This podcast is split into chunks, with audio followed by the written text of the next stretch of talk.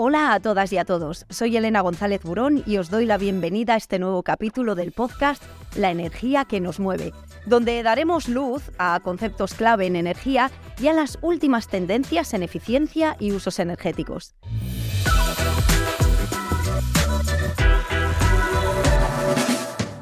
Está claro que la movilidad del futuro está centrada en buscar soluciones mucho más sostenibles y libres de emisiones.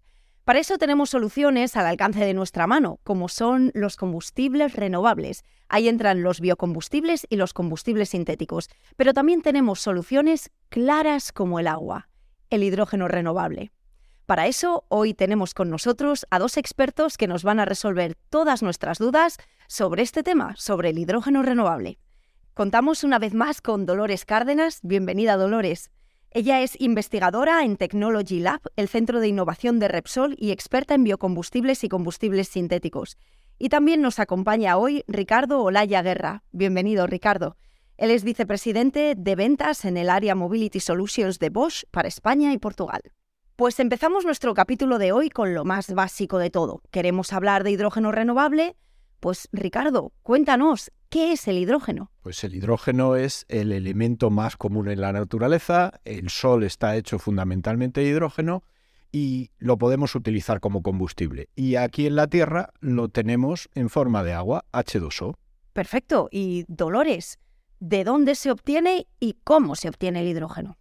Bueno, pues el hidrógeno renovable, como bien decía, apuntaba Ricardo, lo podemos eh, obtener del agua. Con diferentes tecnologías podemos eh, utilizar energía eléctrica renovable para romper esa molécula de agua y obtener el hidrógeno para los diferentes usos.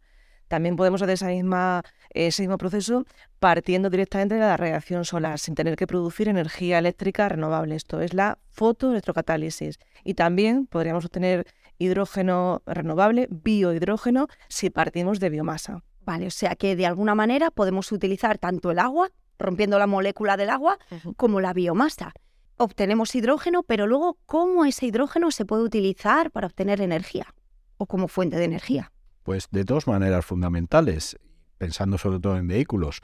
En una pila de combustible que lo que va a hacer es juntar el hidrógeno con el oxígeno y con eso generar electricidad que podemos utilizar en un vehículo básicamente eléctrico, o también podemos volver a combinar el hidrógeno con el oxígeno en un motor de combustión, en una oxidación rápida, que es lo que se trata, con lo cual tendremos un motor de combustión que estará utilizando un combustible totalmente descarbonizado y sin ninguna emisión de CO2, emitirá agua. Bueno, esa es una opción para usarlo directamente, la molécula de hidrógeno en un vehículo, con pila de combustible o en motor de combustión, pero también podemos utilizar el hidrógeno para transformarlo en moléculas de combustibles renovables como los sintéticos y usarlo en motores que tenemos hoy en día en, nuestros vehículos. Efectivamente, y esa es la gran ventaja de esos combustibles sintéticos que nos van a permitir descarbonizar totalmente la movilidad actual con los vehículos que conocemos, utilizando esos combustibles sintéticos que han capturado CO2, que volveremos a emitir CO2, pero será de una manera neta cero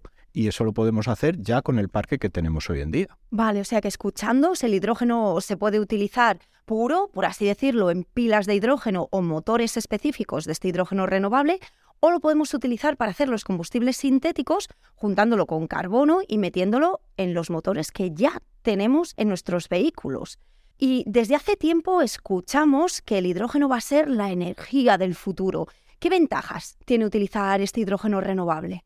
Bueno, es una energía del presente. Hoy ya estamos usando el hidrógeno y lo llevamos utilizando muchísimo tiempo. Lo que vamos a cambiar es la forma de producirlo. Vamos a hacerlo de manera renovable en eh, sectores como el industrial, eh, por ejemplo, también para el apoyo de la generación eléctrica renovable intermitente y, por supuesto, también en la, en la movilidad. Es que desde el punto de vista de los vehículos, ese hidrógeno es lo más parecido a lo que tenemos hoy en cuanto a densidad energética, en cuanto a facilidad de uso, con lo cual vamos a poder ir más allá de la electrificación actual, teniendo especialmente en aquellos vehículos donde la solución a baterías está más limitada, vehículos pesados, trenes, aviones, barcos, una solución cero emisiones que nos va a dar, digamos, las prestaciones que tenemos hoy en día. Y Ricardo, ¿cómo funciona exactamente la combustión del hidrógeno? Pues sencillo, una combustión es una oxidación, una oxidación rápida, igual que cuando juntamos el hidrógeno con el oxígeno en una pila de combustible, lo que estamos haciendo es oxidarlo y generarlo en electricidad, Pues lo hacemos en un entorno de un motor de combustión en el que generamos esa energía cinética y ese calor. Y es exactamente igual a lo que tenemos hoy en día en cualquier motor de combustión, con la gran ventaja de que no emitimos CO2. Pero no solamente es importante mirar el CO2 en el vehículo, tenemos que hacer el balance completo para ver realmente cuáles son las emisiones completas en, la producción y, el uso. Y entonces hay otras opciones como los combustibles sintéticos que embeben ese hidrógeno en la propia molécula, también nos aportan una solución cero emisiones netas para la movilidad.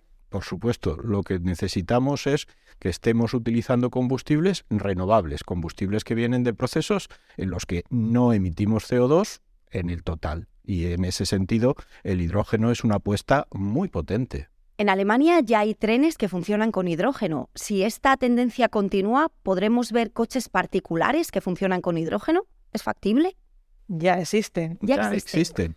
De hecho, hay algunos ya en el mercado, algunas marcas, que son vehículos con pila de combustible preparados para utilizar hidrógeno. Son los primeros, son los pioneros, y ahí tenemos que trabajar en que sea una tecnología. En la industria del automóvil necesitamos economía de escala, tenemos que trabajar en extenderlo. Probablemente vamos a empezar en el transporte pesado, que es donde las ventajas del hidrógeno con esa gran densidad energética son más claras respecto a los vehículos de baterías, pero andando el tiempo, cuando además tengamos suficiente hidrógeno renovable y una buena red de distribución, será una opción también para turismos. Y además nos aporta una ventaja, que es que el repostaje del hidrógeno eh, se hace en un tiempo eh, muy pequeño, como el equivalente a los combustibles convencionales ahora mismo, y nos dan autonomías pues equivalentes a los combustibles que tenemos hoy en día, con lo cual es una solución también muy interesante para esas aplicaciones que necesitan autonomías altas. ¿El hidrógeno renovable tiene algún tipo de ayuda por parte de las instituciones? Por supuesto. Las autoridades europeas apoyan el hidrógeno renovable como una de las mejores soluciones para descarbonizar la economía y ahí España parte de una muy buena posición. Efectivamente, en España partimos de una muy buena situación porque para producir este hidrógeno renovable necesitamos energía eléctrica renovable y en España pues eh, contamos con esa, ese potencial para producir energía eléctrica fotovoltaica o eólica, con lo cual es eh, efectivamente un muy buen punto de partida.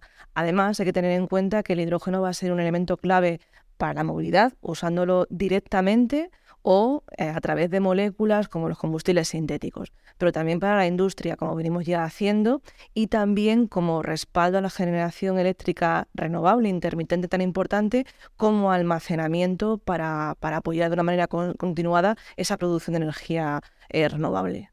Pues con este mensaje nos quedamos. Muchísimas gracias, Dolores Ricardo, por habernos acompañado hoy aquí y nos quedamos muy pendientes sobre las nuevas noticias acerca de cómo va evolucionando la tecnología para obtener hidrógeno renovable.